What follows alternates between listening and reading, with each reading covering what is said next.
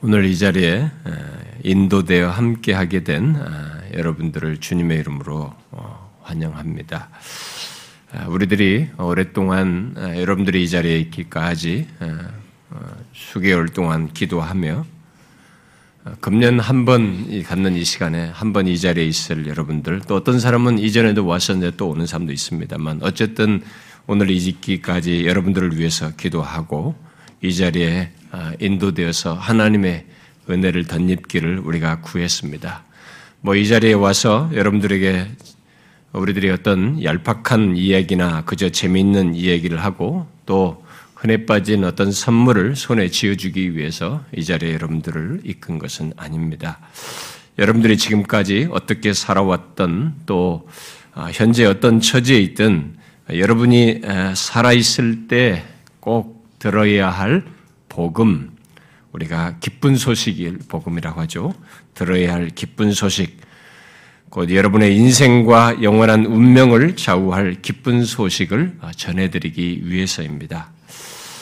아, 여러분 중에 어떤 사람은 아, 나에게 기쁜 소식은 아, 돈잘 벌고 어, 사업 성공하고 내가 가진 문제가 해결되는 것이고 내 몸의 질병이 좀 낫는 것, 이게 기쁜 소식이다라고 할지 모르겠습니다.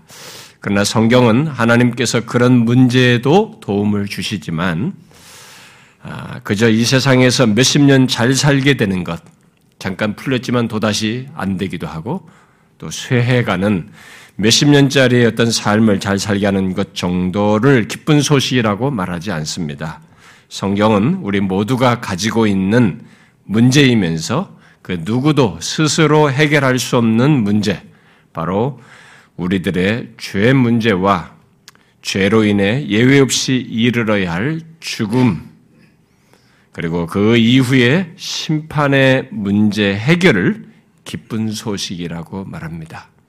죄가 해결되지 않고 죽음이 해결되지 않고 죄로 인해서 져야 할, 당해야 할 심판이 해결되지 않는 조건의 인간은 기쁠 수가 없는 거죠. 음.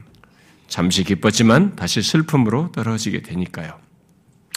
그러므로 이 시간에 여러분의 영원한 운명이 달린 문제를 지금부터 이 세상에 살아있을 때부터 해결을 받아 참 생명을 얻을 수 있는 길이 있다는 이 기쁜 소식을 이 시간에 전해드리기를 원합니다. 이 기쁜 소식을 듣고 소유할 수 있기를 바랍니다. 물론 여러분 중에 어떤 사람은 이 시간에 그런 말씀을 듣고도 전혀 기쁜 소식으로 여기지 않는 사람도 있을 수 있습니다. 그러나 저는 일단 전해드리기를 원합니다.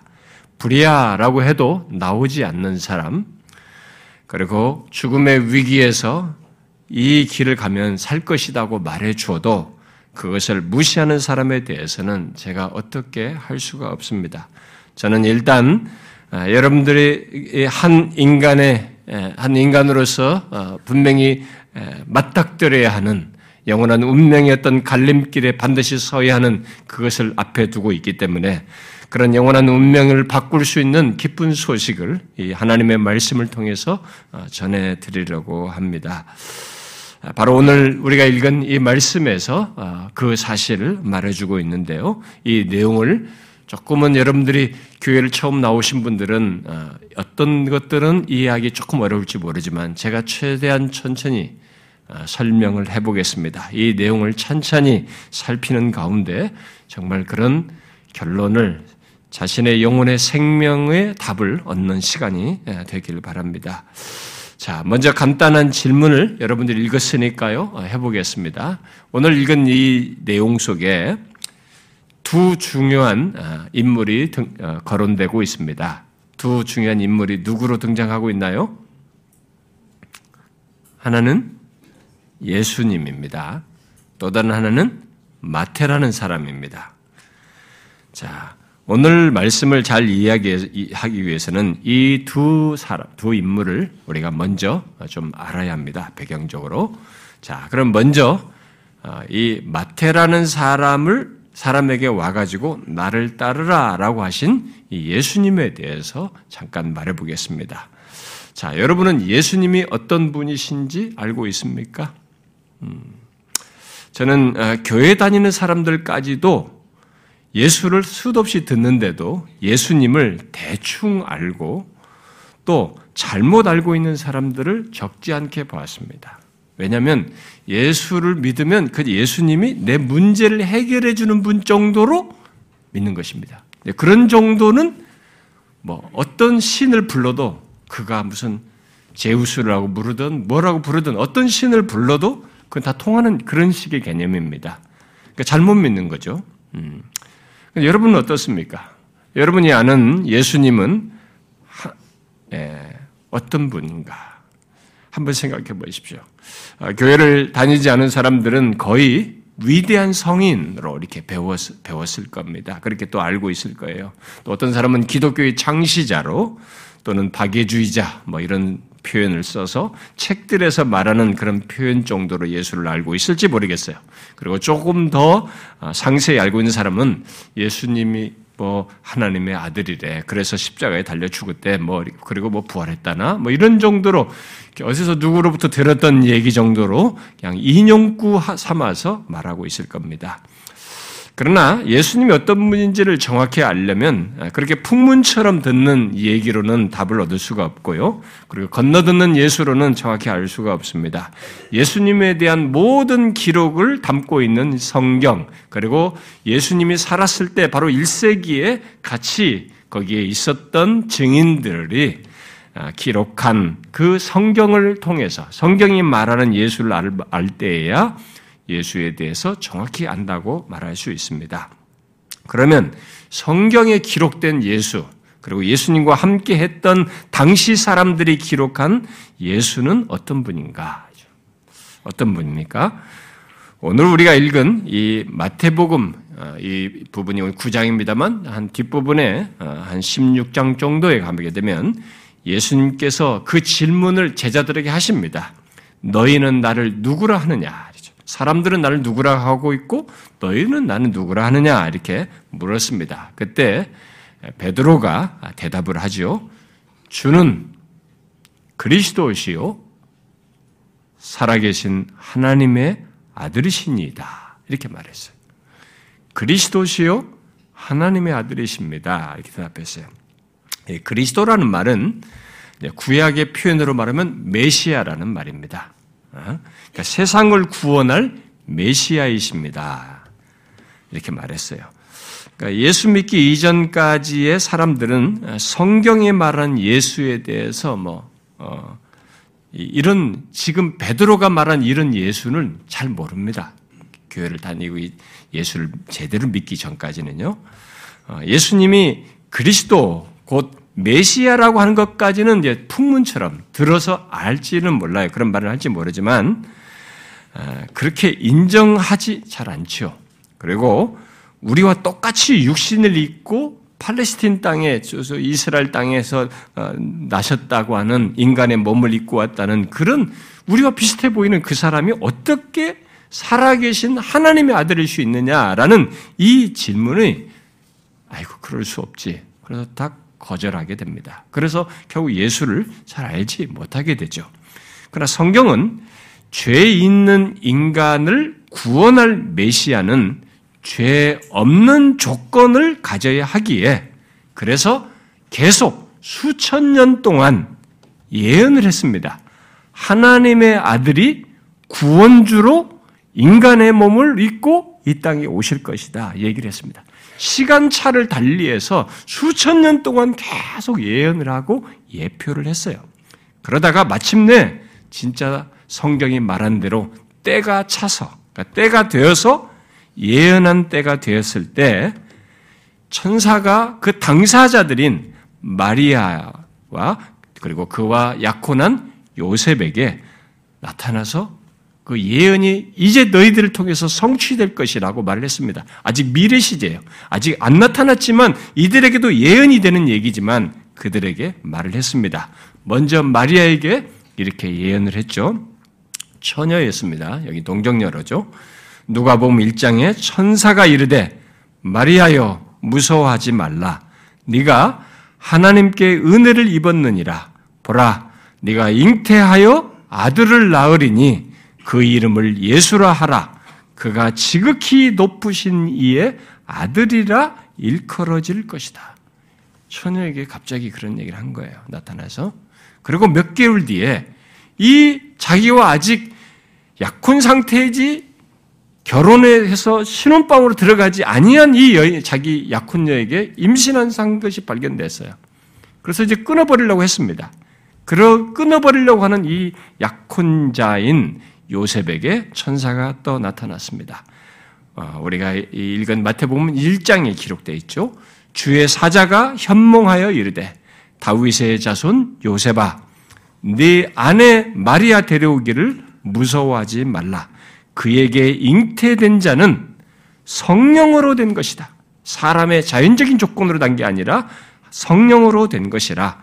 아들을 낳으리니 그 이름을 예수라 하라. 이는 그가 자기 백성을 그들의 죄에서 구원할 자이심이라. 이 예수라 하면 예수라는 이름이 뜻이 그거예요.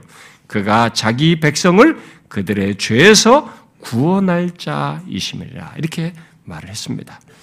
예수님은 이렇게 살아계신 하나님의 아들로서 구원할 메시아 그리스도로 오셨던 것이죠. 곧 자기 백성을 그들의 죄에서 구원할 분으로 오신 것입니다. 예수님이 바로 이런 분이시다고 한 것을 알기 전까지는 예수를 안다라고 말할 수 없습니다. 그는 진실로 천사의 말대로 하나님의 아들로서 우리를 우리의 죄에서 구원할 자이신 것이죠.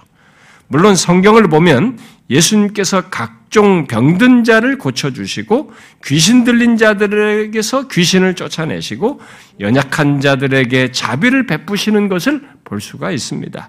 그러나 예수님은 그런 것들조차도 모두 천사가 요셉에게 예수님에 대해서 말한 사실, 곧 그는 우리들을 우리들의 죄에서 구원하기 위해서 오셨다 라고 하는 이 사실을 그대로 드러내십니다. 그러니까 뭘 고치더라도 죄에서 구원하기 위해서 하시는 그런 목적을 가지고 행하셨다는 것이죠. 오늘 우리가 읽은 내용 속에 등장하는 마태라는 사람을 불러 따르게 한 것도 결국 그를 그렇게 죄에서 구원하기 위해서 부르신 것입니다. 예수님은 단순히 몇 년짜리 도움을 주기 위해서 오신 분이 아니신 거죠. 우리를 우리의 죄에서 영원히 구원하기 위해서 오신 구원주이신 것입니다. 그래서 예수님은 오늘 읽은 말씀에서 나는 의인을 부르러 온 것이 아니요 죄인을 부르러 왔다. 이렇게 말씀하셨어요. 그러므로 예수님을 알고 만나려면 진짜 예수님이 이분이 정말 구원자야? 라고 알고 싶고 그래서 그분을 진짜 구원주로 만나려면 그가 무엇을 위해서 오셨고 또 어떤 사람들을 위해서 오셨는지를 알아야 됩니다. 자, 두 가지를 제가 말했죠. 예수님은 우리를 우리의 죄에서 구원하기 위해서 오셨으며 바로 죄인을 위해서 오셨다는 이 두 가지 사실을 아는 사람이 예수를 만나게 되는 것입니다. 바로 오늘 본문에서 등장하는 예수님이 바로 그런 분으로 등장하시는 겁니다. 그리고 거기에 또 다른 등장인물, 바로 마태라는 사람이 등장하죠. 아, 그, 그의 직업은 아, 세관에서 세무에 종사하면서 세금을 징수하는 세리로 말하고 있습니다. 예수 믿는 사람들에게 여기 마태는 우리들에게는 이미 잘 아는 아주 익숙한 사람이고 심지어 높이 평가하는 사람입니다. 왜냐하면 우리가 읽은 이 마태복음을 기록한 사람이고 예수님을 잘 따른 제자였기 때문에 그렇습니다. 그러나 오늘 본문은 그 마태를 뭐뭐라 하는 사람이라고 하면서 그저 많은 사람들 가운데 한 사람, 곧 마태라는 이름을 가진 한 사람으로 말하고 있습니다. 마치 이 세상의 수많은 사람들 가운데 여러분과 저처럼 뭐뭐라는 이름을 가진 한 사람처럼 말입니다. 그런 사람으로서 마태는 세관에서 일하는 직업을 가지고 살았는데 마태가 가진 직업이 곧 세리라는 이 세리가 당시 이스라엘 땅에서 유대인들 가운데서는 최악의 직업이었습니다. 왜냐하면 당시 세리는 로마의 통치 아래에서 세금을 징수하여 로마가 임명한 영주에게 헤롯이었죠. 그 지역은 영주에게 세금을 바치고 또 일정 부분 로마에게 이 세금이 돌아가도록 했을 뿐만 아니라 자기 먹고 살 것까지 다 챙겼습니다. 이 권한을 남용해서 자기 이익을 챙겼기 때문입니다. 그래서 예수님 당시 유대 사회에서 세례는 창녀들과 함께 내놓은 공식적인 죄인이었어요. 죄인의 대명사였습니다. 우리나라 역사를 보면 일제 앞잡이가 되어서 세금을 거두어들이는 사람이라고 할 수 있는 거죠. 그런데 유대 사회에서 세리는 그런 민족적인 반감과 어떤 도덕적인 편견을 넘어서서 이교도들과 어?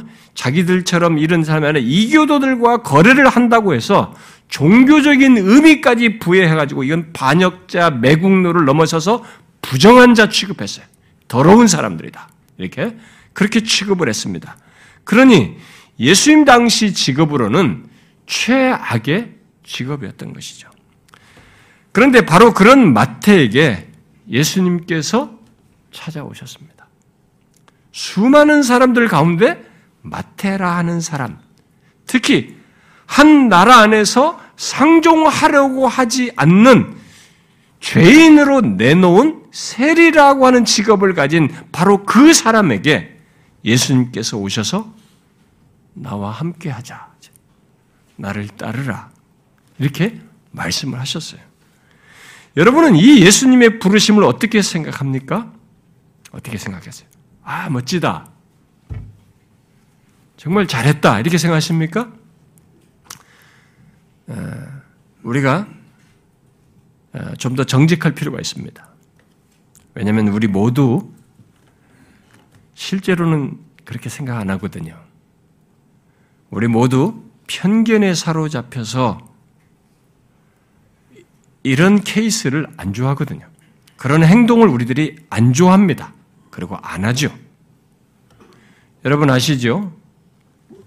우리들이 지금 현재 살아가는 우리 생활 속에서도, 우리 삶 속에서도 우리들이 얼마나 많은 편견을 가지고 살아가는지. 우리는 사람을 이 경제 수준으로 나누어서 편견을 갖습니다. 그리고 태도를 달리하죠. 돈 있는 자가 없는 자에 대해서. 집안이 어떠냐에 대한 편견을 가지고 있습니다. 그리고 학벌이 어떠냐에 대한 편견을 가지고 살아갑니다. 그리고 외모를 따라서 외모에 대한 편견을 가지고 있죠. 그리고 우리 부모와 자녀들은 자녀 학생들조차도 학교 성적으로 사람들을 친구를 대하고 나누는 이런 편견을 가지고 자랍니다. 그리고 우리는 민족적인 편견이 있습니다. 외국인 노동자들에 대해서도 우리가 편견을 가지고 하듯이. 어? 민족적인 편견이 있어요. 이렇게 돈과 능력과 학벌과 직업과 외모와 가정, 배경 등에서 우리는 수많은 편견을 가지고 있습니다. 그런데 우리가 민족의 반역자요, 사회적으로 내놓은 조건을 사회적으로 다 내놓은 누구나 봐도 이건 죄인이다, 악한 사람이다라고 취급한 그런 죄인을 잠시 상종하는 것 정도가 아니라 친구로 받아들이고 영원히 함께할 사람으로 받아들이는 것을 한번 생각해 보십시오. 우리들의 경험 속에서 이게 쉬운 일입니까? 모르겠습니다. 오늘날 같이 물질적인 기준으로 사람을 판단하는 시대에서는 설사 매국노 소리 들어도 경제적으로 이렇게 안정되고 여전히 뭔가 이렇게 이 마태처럼 실력이 있고 능력이 있는 사람이면 좋다라고 할지 모르겠어요. 실제로 마태는 세리로서 돈을 착복해가지고 경제적으로 안정된 삶을 살기도 했지만은 실력자였습니다. 제법. 왜냐하면 그가 일을 본 세관이 로마나 팔레스틴 이외의 다른 곳에서 이렇게 오늘날의 시리아의 다마스커스죠. 다마스커스로 가는 길목에 있는 세관이에요. 이 세관이. 그러니까 외국 상인들이나 이 대상들을 맞닥뜨려야 했고 그들에게 세금을 걷어야 하는 징수하에서 걷어야 하는 일을 했습니다. 그러니까 최소한 언어가 능통해야 돼요. 당시 사람들 유대인들이 쓰던 아람어 방언도 해야 되지만 세계 공용어가 그때 당시에 그리스 말이었습니다. 헬란 말이었어요. 그리스 말도 해야죠. 여기에 로마의 사람들과 상대를 하면 로마 사람들이 가진 라틴어를 해야 했습니다. 라틴 말을. 그리고 이 마태복음을 기록했습니다. 이게 기록을 꼼꼼히 세관이다 보니까 이 꼼꼼히 쓰는 버릇이 있었던 사람이에요. 보면은 그러니까 여기 기록보면 구약 성경을 많이 인용합니다. 그러니까 히브리에도 제법 능통하고 종교적인 이 정신도 있는 사람이에요. 구약을 구약에 대한 지식이 밝은 사람입니다. 그러니까 상당한 실력이 매국노인데 상당한 실력자예요. 이런 부분은. 그런 맛, 그런 정도의 사람이면 뭐 아무리 매국노시로도 돈도 잘 벌고 괜찮은 사람이니까 얼마든지 후하게 점수 줄 수도 있잖아요. 오늘 같은 시대는. 그러나 이 당시에는 안 그랬습니다. 이 당시에는 조금도 그럴 여지를 두질 않았습니다.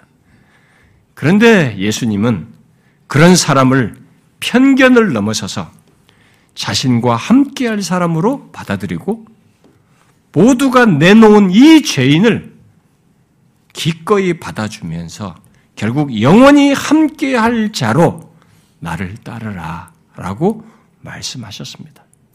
놀라운 얘기죠. 우리가 가지고 있는 그 주변 사람들이 가진 편견을 넘어서는 놀라운 일을 한 것입니다. 여러분, 그것이 예수님께서 우리 모두를 향해서 가지시는 태도예요. 우리 각자는 나는 괜찮다고 생각할지 모르지만 누가 우리를 편견 가지고 보면 편견으로 볼 때 뭔가 모자란 사람들이에요, 우리들이. 그런데 우리 모두를 이렇게 똑같이 편견 없이 대하시는 분이십니다. 본문에서 말하는 당시 사람들의 편견을 여러분들이 한번 보십시오. 예수님의 부르심에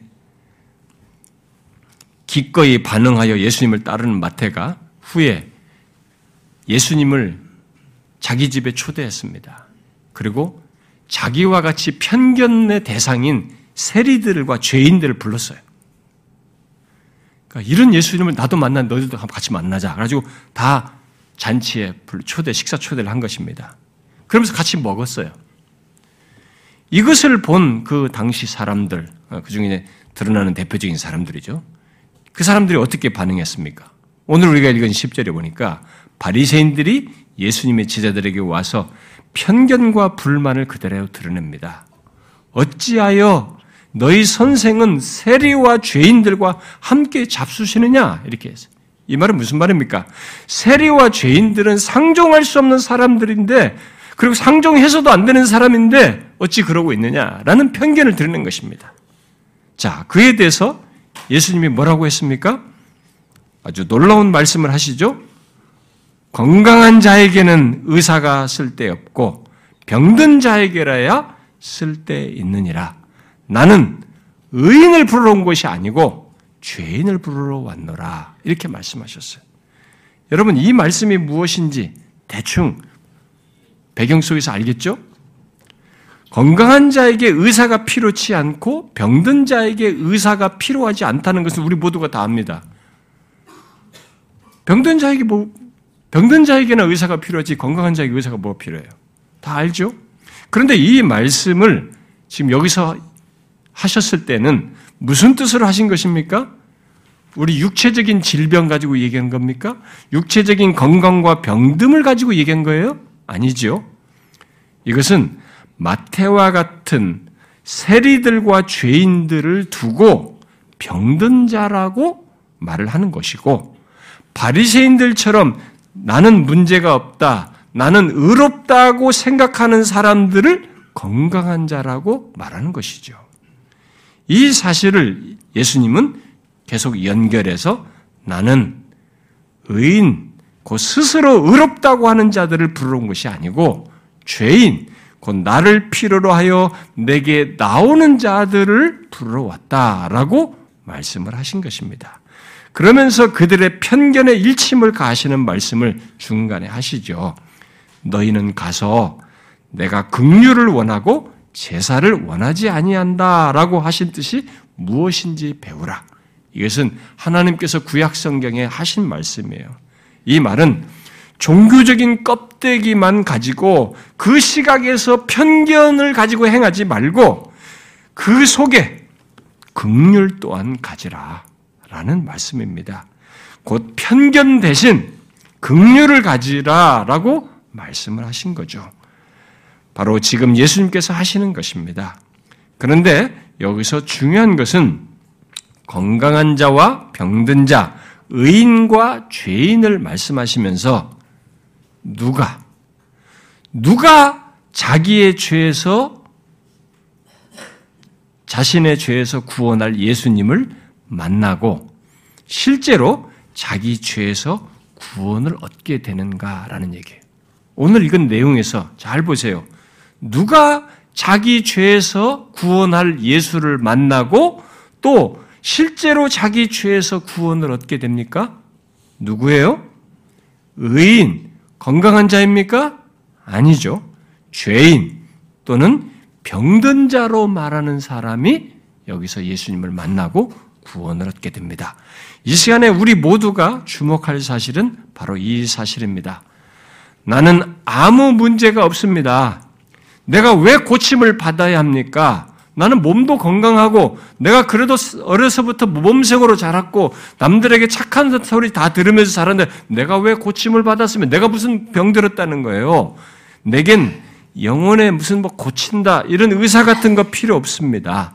라고 하면서 스스로 건강한 자요 의인이라고 여기는 사람은 자기 죄에서 구원할 자 예수님이 여기 옆에 계셔도 그분을 못 만나요.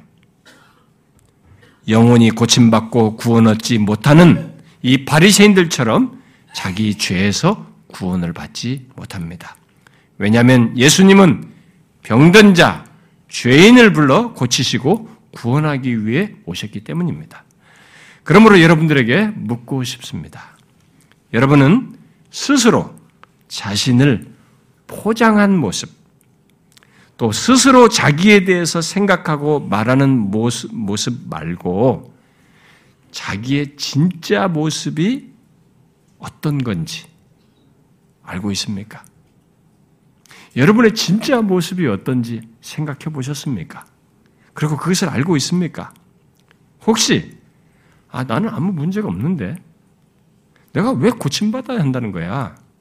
왜 나를 자꾸 병든 자 취급하는 거야?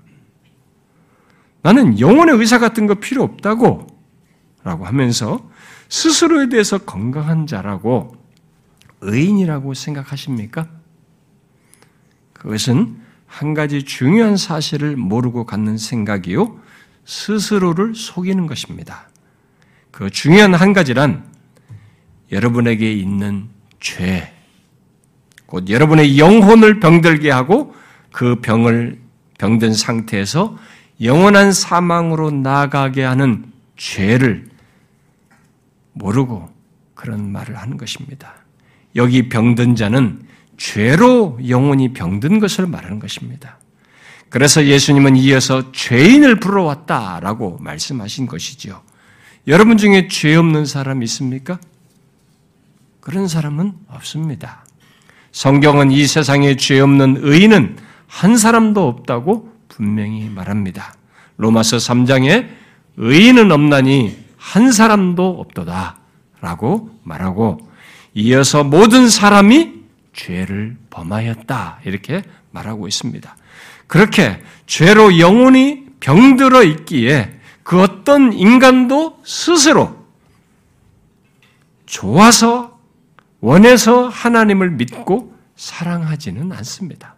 여러분 누가 스스로 좋아서 예수 믿습니까? 사랑하는 아내가 여보 같이 예수 좀 믿고 하나님 믿어보자 해도 야 다른 건 건, 뭐, 내가 봐주겠는데 이건 건드리지 마. 싫어요. 이거 죄로 영혼이 병들었기 때문에 일단 제일 1차적인 반응이 하나님 하자가 싫고 예수 예자가 싫은 겁니다. 예수 믿는 것에 대한 거부는 그러니까 그게 자기가 생각이 있고 나름 주관이 있어서 그런 것이 아니라 영혼이 병들어서 그런 것입니다. 그리고 거룩한 것이 싫어요. 대신 이기적이고 내 중심적으로 행하고 말하는 것이 더 좋습니다. 영혼이 병든 증거가 바로 그거예요. 내가 이기적이고 내 중심적이에요. 모든 것을 내 기준으로, 내 원하는 판단을 가지고 하는 것이 영혼이 병든 상태입니다. 예, 어려서부터 같이 자란 이 자식들이라도, 형제지간이라도, 아들, 딸, 심지어 쌍둥이를 할지라도, 이기적이고 자기중심적이에요. 이거 왜 그렇습니까? 영혼이 병든 겁니다. 죄로 인해서. 죄로 영혼이 병든 거죠. 오늘 본문이 병든 자의 모습이 바로 그것입니다. 그뿐이에요? 내가 강한 의지를 드러낸 것도 아닌데, 내가 그런 생각하고 싶다고 한 것도 아닌데, 여러분, 악한 생각이 떠오릅니다. 더럽고 음란한 생각이 떠올라요. 그리고 내게 조금이라도 해를 끼치면 그 사람을 이해하고 사랑하는 것이 먼저 나오는 게 아니에요. 미워하고 분노하고 언젠가 되갚아줘야지. 이렇게 보복하려고 하는 것이 내 안에서 팍 일어납니다. 이게 다 뭡니까? 왜 내 영혼이 이런 반응을 보이는 것입니까? 생각을 안 해보고 사셨죠? 이게 죄로 영혼이 병들어서 그런 것입니다. 오늘 예수님께서 병든 자라고 말한 그것이 그거예요. 그런데 그런 자신을 모르고 본문의 바리새인들처럼 우리들이 행하는 거예요. 저 사람보다는 내가 낫다. 우리들끼리 비교해가지고 이런 내놓은 죄인들과 비교해가지고 저 사람보다 낫다는 걸 가지고 내가 건강하다, 나는 의인이다라고 자꾸 생각하는 거예요. 성경은 우리끼리 도토리 키재기로 말하지 않아요. 제가 앞에서 말한 것처럼 다 죄가 있어서 죄로 인해서 갖는 그것만 가지고 영혼이 병들었다고 말한 것입니다. 그래서 인간은요, 모두 예외 없이 죄로 영혼이 병들어 있습니다. 미안하지만 우리 모두가 그런 자로 이 세상에 태어난 것이죠. 그래서 그 상태 속에서 살다가 죽게 되면 우리들이 질병을 가지고 치료하지 않을 때에 그 병으로 악화, 악화되어 죽, 죽게 되듯이 우리의 영혼 또한 우리의 죄에 대한 심판과 형벌을 받게 됩니다. 그래서 영원한 사망에 이르게 되는 것이죠. 이 사실을 성경은 성경 로마서 6장은 죄 싹시라는 말로 표현을 했습니다. 죄의 싹은 사망이요. 죄는 반드시 싹이 있는데 그것이 바로 심판과 형벌, 사망으로 얘기를 하는 것입니다. 여기서 말하는 사망에 대해서 성경 히브리서 9장은 육체적인 죽음을 정도를 말하지 않고 그런 것도 사망에 포함되지만 육체적인 죽음 이후에 있는 심판, 곧 영원히 죄에 대한 형벌을 받는 심판이요. 영원한 사망으로 나아가는 그 심판을 여기에 죄 삭신 사망에 포함해서 말합니다. 여러분과 제가 죽으면 소멸되지 않습니다. 육체는 화장을 시켜도 끝나지만 호흡이 끝나는 순간 우리의 영혼, 지금 내가 말하고 생각하는 이 기능이 뇌를 작동시키면서 있는 듯 하지만 이 모든 신체, 뇌조차도 신체인 겁니다. 이 몸의 기능 안에 내 영혼이 있어요.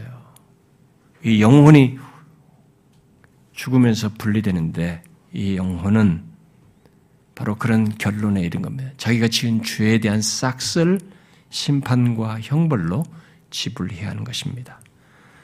저는 여러분들이 이런 얘기를 어, 듣고 싶어 하지 않는다는 걸 잘 압니다.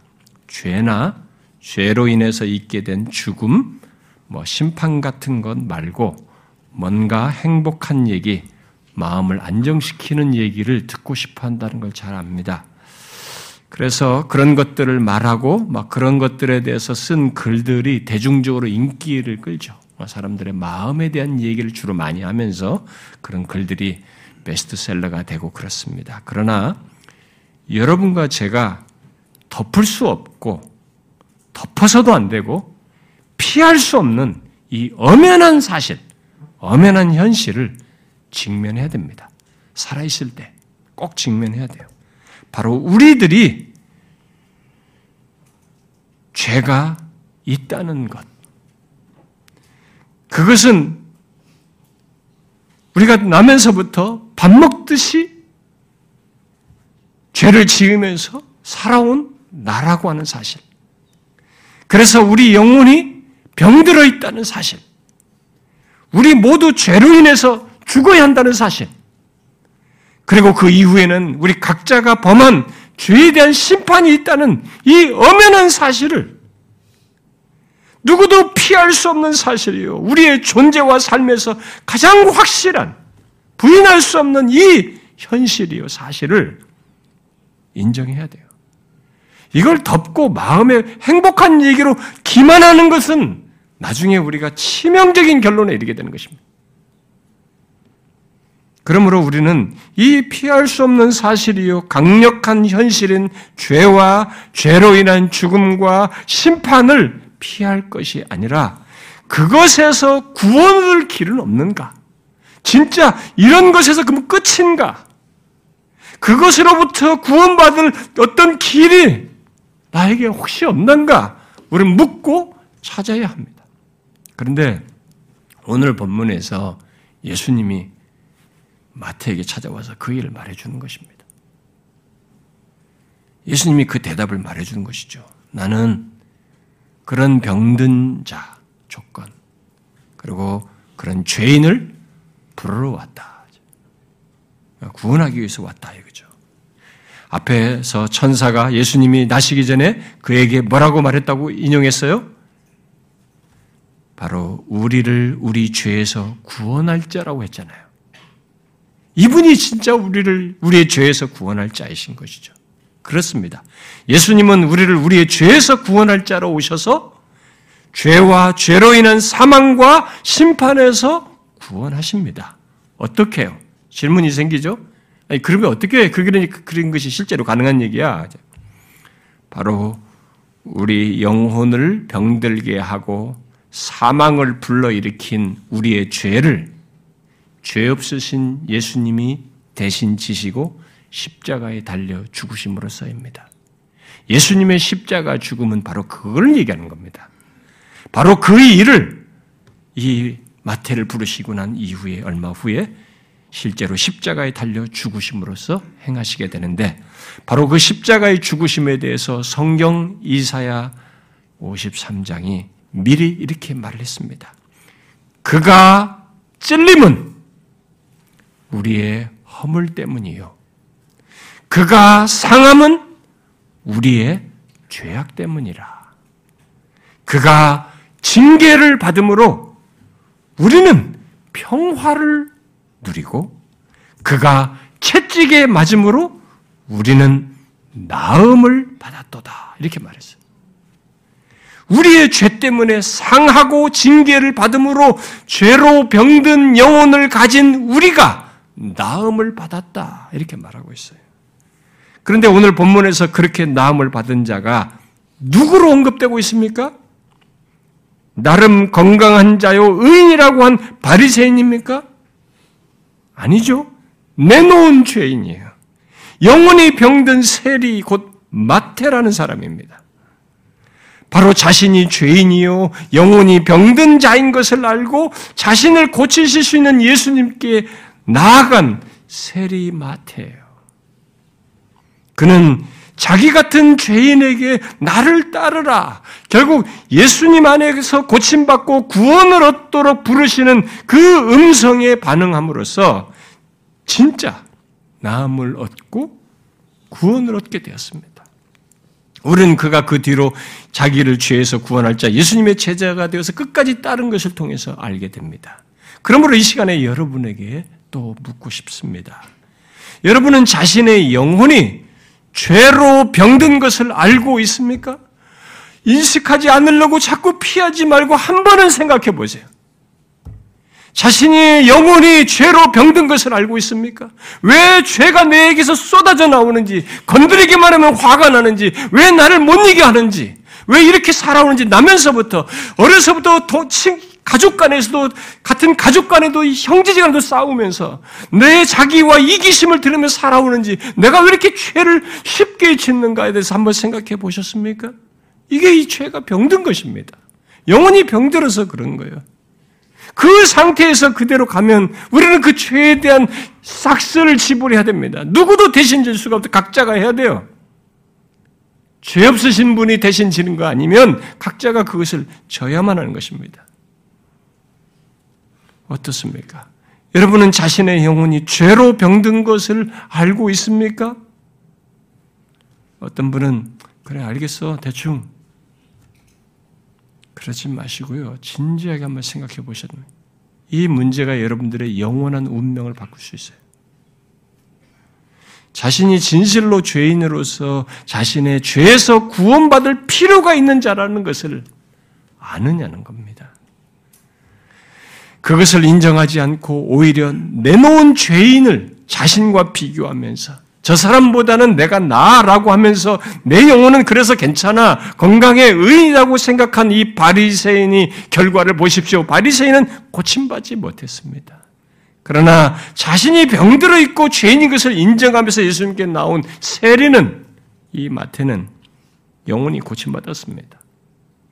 이게 성경이 말하는 구원 얘기예요. 성경은 누구나 그냥 오면 대충 왔다는 것만으로 구원하는 것이 아니에요. 그런 것이 아닙니다. 그러므로 이 시간에 중요한 것은 내가 이 세상에서 얼마나 잘 나가는 사람이냐, 똑똑하냐도 아니고 또 반대로 세상에서 인정받지 못하고 심지어 내놓을 죄인이다고 그래서 나는 아무것도 말할 것이 없어요라고 하는 그런 것이 아니에요. 어떤 조건에 있든지 내 영혼이 죄로 병든 자인 것을 알고 정말 내 속에서 나오는 것은 하나님을 싫어하고 사랑보다는 내 이기심과 내 중심적인 것을 더 원하고 더러운 생각과 음란한 생각과 미움과 분노와 온갖 죄악들로 영원히 병든 자인 것을 인정하며 예수님께 나오는 것입니다. 예수님은 그런 자의 영혼을 고치시며 구원하십니다. 그러므로 지난날의 삶이 어떠하든지 우리는 내 옆에 있는 가족조차도 모를 정도로 각각의 더러운 죄들이 지난 인생 속에 숨겨져 있을 거예요. 우리들의 지난날의 삶이 어떠하든지 또 다른 사람들이 나를 어떻게 보든지 저도 누가 과거를 들먹거리면 고등부 시절에, 대학 시절에, 무슨 시절에 당신 이랬잖아. 이렇게 하면 숨고 싶을 겁니다. 뭔가 우리들의 지난 날에. 그 다른 사람들이, 그 어떤 사람은 이 마태처럼 내놓은 죄인일 수도 있어요. 좋아요. 다른 사람들이 어떻게 보든 간에 여러분의 영혼이 병들어 있다면, 그런 죄인으로서 고침받고 싶다면, 여기 마태처럼 자신을 부르시는 예수님께 나와 그를 영접하는 것입니다. 그 사람에게 영혼의 고침받음과 구원이 있는 것입니다. 예수님은 의인을 찾지 않습니다. 바로 죄인을 찾습니다. 그러므로 누구든지 죄인이라면 그 죄인이라는 조건을 가지고 예수님께 나오면 됩니다. 세상에, 세상에서 다 내놓은 친구들, 주변 사람들이 다 손가락질 죄인이라도 상관없습니다. 그 죄인이 예수님께서 찾으시는 사람이에요. 나오기만 하면. 토니 캠폴로라는 사람이 미국의 동부에서 하와이로 아, 가서 경험한 얘기입니다. 미국의 동부 시간, 뭐 뉴욕 정도 그쪽 그 시간이죠. 그 시간이 아침 9시가 이 하와이의 호놀룰루에서 도착했는데 이 호놀룰루에는 이제 새벽 3시가 되는 겁니다. 그러니까 이제 저쪽 시간에 있다가 일로 왔으니까 9시면 배가 고프잖아요. 그래서 아침 9시에 좀 어, 뭐라 그래도 배를 좀 채울까 해서 아침을 먹을까 해서 비록 호노루루는 새벽 3시랄지라도 어디 문 열린 데가 있는가 찾아서 이 사람이 찾아보니까 문 열린 음식 하나 있어서 거기에 들어갔습니다. 그래서 좀 지저분해 보였지만 예, 거기서 이렇게 뭘 음식 하나 시켜서 먹고 있었습니다. 그때 한 30분쯤 지나서 그러니까 3시 반쯤에 한 8명에서 9명의 여자들이 아, 들어왔습니다. 알고 보니까 그 여자들은 장녀들이었습니다. 아, 공간이 좁아서 이게 막 옆에 붙어 있으니까 빨리 먹고 나가려고 했는데 자기들끼리 떠드는 얘기를, 그러니까 인상 깊은 얘기를 듣게 됐습니다. 한 여자가 내일이 아, 자기 39번째 생일이라고 하면서 푸념스럽게 말을 던지었을 때 옆에 주변에 있는 다른 여자들이 빈정대면서 뭐 케이크라도 사주란 말이야. 뭐 생일 축하 노래도 부르는 우리 주제에 뭐 이런 식으로 하면서 빈정대듯이 했습니다. 아, 그래서 그러고 나서 이제 이들이 있다가 나갔어요. 어, 나간 뒤에 이 캠폴로가 어, 그 가게 주인에게 물었습니다. 저 사람들은 매일 이 시간에 옵니까? 이렇게 물어보니까 매일 온다는 거죠. 어, 조금 전에 내일이 생일이라는 여자도 매일 오냐라고 물었습니다. 그랬더니 그 여자는 이름은 아그네스인데 아그네스도 항상 같이 온다라고 했어요. 그래서 캠플로가 아, 그 가게 주인에게 제안합니다. 내일 생일 파티를 열면 어떨까요? 이렇게 제안을 했어요. 그러니까 주인도 오케이 했습니다. 그래서 같이 해봅시다. 그래서 그래서 그 다음날 케이크를 만들고 캠폴로는 장식을 사가지고 와서 큰 카드에 글자판에 아그네스 생일 축하합니다. 라고 새기고 다 준비를 해놨습니다. 그런데 이 가게 주인이 소문을 내었는지 이 호놀룰루에 있는 다른 장녀들까지 다 와버린 거죠. 모든 장녀들이. 3시, 3시 15분에 벌써 이들이 다 왔다는 거죠. 그래도 꽉 찼으면 이 음식점이. 음식점이 장녀들로 꽉 찼다는 거예요. 그런데 그, 어, 진짜, 그러고 있다가 좀 있었는데, 진짜 3시 30분에 또 어제 왔던 그 여, 자들이 다시 다 들어왔습니다. 그때 본의 아니게 이 캠플로가 어, 사회자가 돼가지고, 자, 큰 소리로 다 이렇게 생일 축한다 가지고 생일 축한다. 문 열자마자 그들에게 외쳤습니다. 아그네스는 소스라치면서 입을 딱 벌리고 어, 다리를 덜덜덜 떨었어요. 아, 그를 친구들이 진정시키면서 일단 앉혔고 앉힌 상태에서 모두 생일 축하 노래를 진짜로 불러줬습니다. 앉아 있는 나그네스 앞에 생일 케이크를 이 가게 주인이 내놓자 그녀는 넋을 잃고 엉엉 울었어요. 아마 자기가 그런 생활 속에서 생일 축하를 받아본 적이 별로 오랫동안 없었기 때문에 그랬겠죠. 음. 가게 주인이 빨리 불을 끄라고 했지만은 가만히 머물기만 아, 울면서 머물기만 하고 있었습니다. 그때 그래서 결국 주인이 자기 자신이 불을 꺼버렸습니다. 아, 그래서 아그네스에게 칼을 건네주면서 좀 잘라서 다 좀 나눠줘라 이렇게 했어요.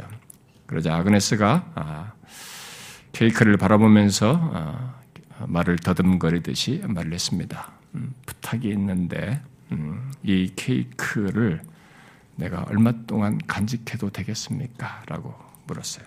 간직하면 안 될까?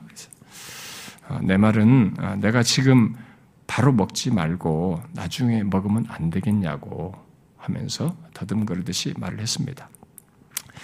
어, 주인이 원하는 대로 하라고 하자 그녀는 그러면 내가 집이 가까우니까 이거 집에다 갖다 놓고 오겠다라고 하면서 허락을 받아서 갖고 나갔습니다.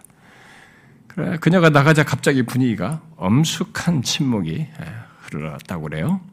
그때 캠플로가 무엇을 해야 할지 아, 모르고 있다가 아, 침묵을 깨기 위해서 아, 캠플로가 우리 기도하는 게 어떻겠습니까?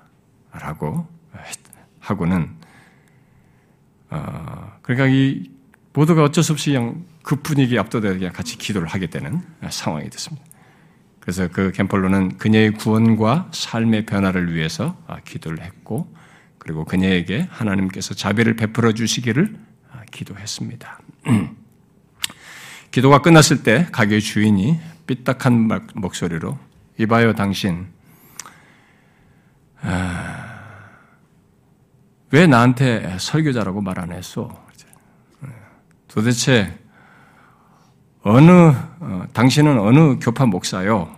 이렇게 물었어요. 캠플로는 적절한 말이 떠오르지 않아서 새벽 3시 30분 창녀들을 위해 생일 파티를 열어줄 수 있는 교회에 속해 있는 목사다. 이렇게 말했어요.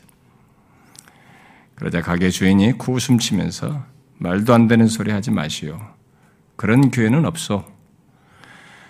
만약 그런 교회가 있다면 내가 진작 그런 교회 다녔을 거예요. 정말 그런 교회가 있다면 그런 교회 다니고 싶단 말이요. 이렇게 말을 했습니다. 여러분 이 내용 속에서 캠플러나 이 가게 주인의 말은 한 가지 공통적인 것을 말해주고 있죠. 뭡니까? 그것은 오늘날 교회들이 또 교회 안에 있는 우리들이 예수님과 다른 태도를 취하고 있지만 본래의 교회, 결국 예수님은 창녀와 같은 죄인도 편견 없이 부르신다는 것입니다. 오늘 말씀에 해당하는 것이죠. 그러니까 예수님은 오직 한 조건의 사람을 부르기 위해서 오셨고 그들을 편견 없이 진짜로 불러서 구원하신다는 것입니다. 어떤 조건의 사람이에요? 죄인입니다. 설사 장렬할지라도 이렇게 내놓은 반역자요 죄인 세리라 할지라도 사실은 죄인이라는 이 조건은 우리 모두죠. 우리 모두에게 해당되는 것입니다. 그런데 그런 자신을 못 보고 스스로 건강한 자라고 생각하고 의인이라고 하는 자는 그 자신이 스스로 예수님의 부르심을 듣지 못하게 하여서 자기 죄에서 구원받지 못하는 것입니다. 그러므로 여러분, 여러분 자신을 정확히 보셔야 합니다. 자기 자신을 못 보는으로써 기회를 스스로 제한하는 것이죠. 정령 자신이 병든 자인 것을 알고 자기 죄에서 구원받고 싶거든 마태처럼 예수님을 영접하여 따라야 하는 것이죠. 여러분들이 정령 자신이 병든 자인 것을 알고 자기 죄에서 구원받고 싶습니까? 마태처럼 예수님을 영접하여 따라야 합니다. 예수 그리스도를 영접하는 자는 성경 요한복음 1장 말씀대로 하나님의 자녀가 되는 권세를 얻습니다. 또 요한복음 3장 말씀대로 아들을 믿는 자는 영생이 있다고 했어요. 하나님의 아들 예수 그리스도를 믿는 자는 정말 죄로부터 또 죄로 말미암은 사망과 심판에서 구원받아 영생을 얻습니다. 이것이 기독교가 말하는 기쁜 소식이에요. 여러분, 여러분이 어떤 처지에 있든지 예수 그리스도를 영접하면 단순히 인생 몇십 년 정도 잘 되는 문제가 아니라 우리의 영원한 숙제, 내 스스로 해결할 수 없는 것, 바로 죄와 내 죄로 인해서 있게 되는 사망과 심판에서 구원하여 영생을 얻습니다. 그러니 여러분, 우리는 우리의 죄에서 구원할 자 예수 그리스도를 영접해야 됩니다. 여러분, 우리를 우리의 죄에서 구원할 자 예수 그리스도를 영접하십시오. 그래서 자기를 예수님께서 말씀하신 바가 있어요. 자기를 영접하지 않는 자들에게 예수님께서 하신 말씀입니다. 너희가 영생을 얻기 위하여 내게 오기를 원하지 아니하는도다 그랬습니다. 그러니까 예수 그리스도를 영접하지 않는 사람은 자신이 스스로 자기 병든 영혼을 고침받기를 원하지 않는 것이고 영생 얻기를 원치 않아서 나오지 않는 것이죠. 여러분의 삶의 배경이 어떻든 여러분이 얼마나 타락했든 또 나이가 어떠하든 영생을 얻기 위하여 예수 그리스도께 나오면 곧 그를 영접하면 그는 자기 죄에서 구원을 받아 영생을 얻습니다. 이것을 믿으십시오. 여러분 어찌 하시렵니까? 오늘 전해진 오늘 본문에 기록된 예수님의 이 말씀을 듣고 여러분들은 어찌 하시렵니까? 영생을 얻기 위하여 예수 그리스도를 영접하시겠습니까? 아니면 나는 문제 없다라고 하면서 거절하시겠습니까? 그 대답을 이 시간에 내일로 미루지 말고 하나님께 하십시오. 저에게 하지 말고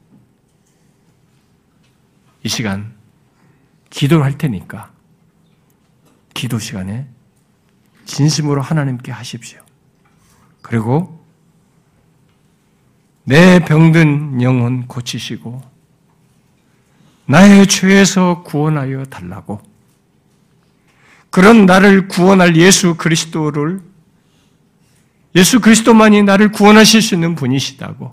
나는 그런 자이라고. 지금까지 그렇게 죄로 병들어서 죄를 쉽게 지으면서 지금도 그런 모습으로 살아왔던 사람이라고 나를 구원해 달라고 구하십시오. 이 시간에 하나님께 여러분의 진심을 드러냄으로써 예수를 영접하는 가운데 진실로 영생을 얻는 일이 있기를 바랍니다. 자, 기도합시다.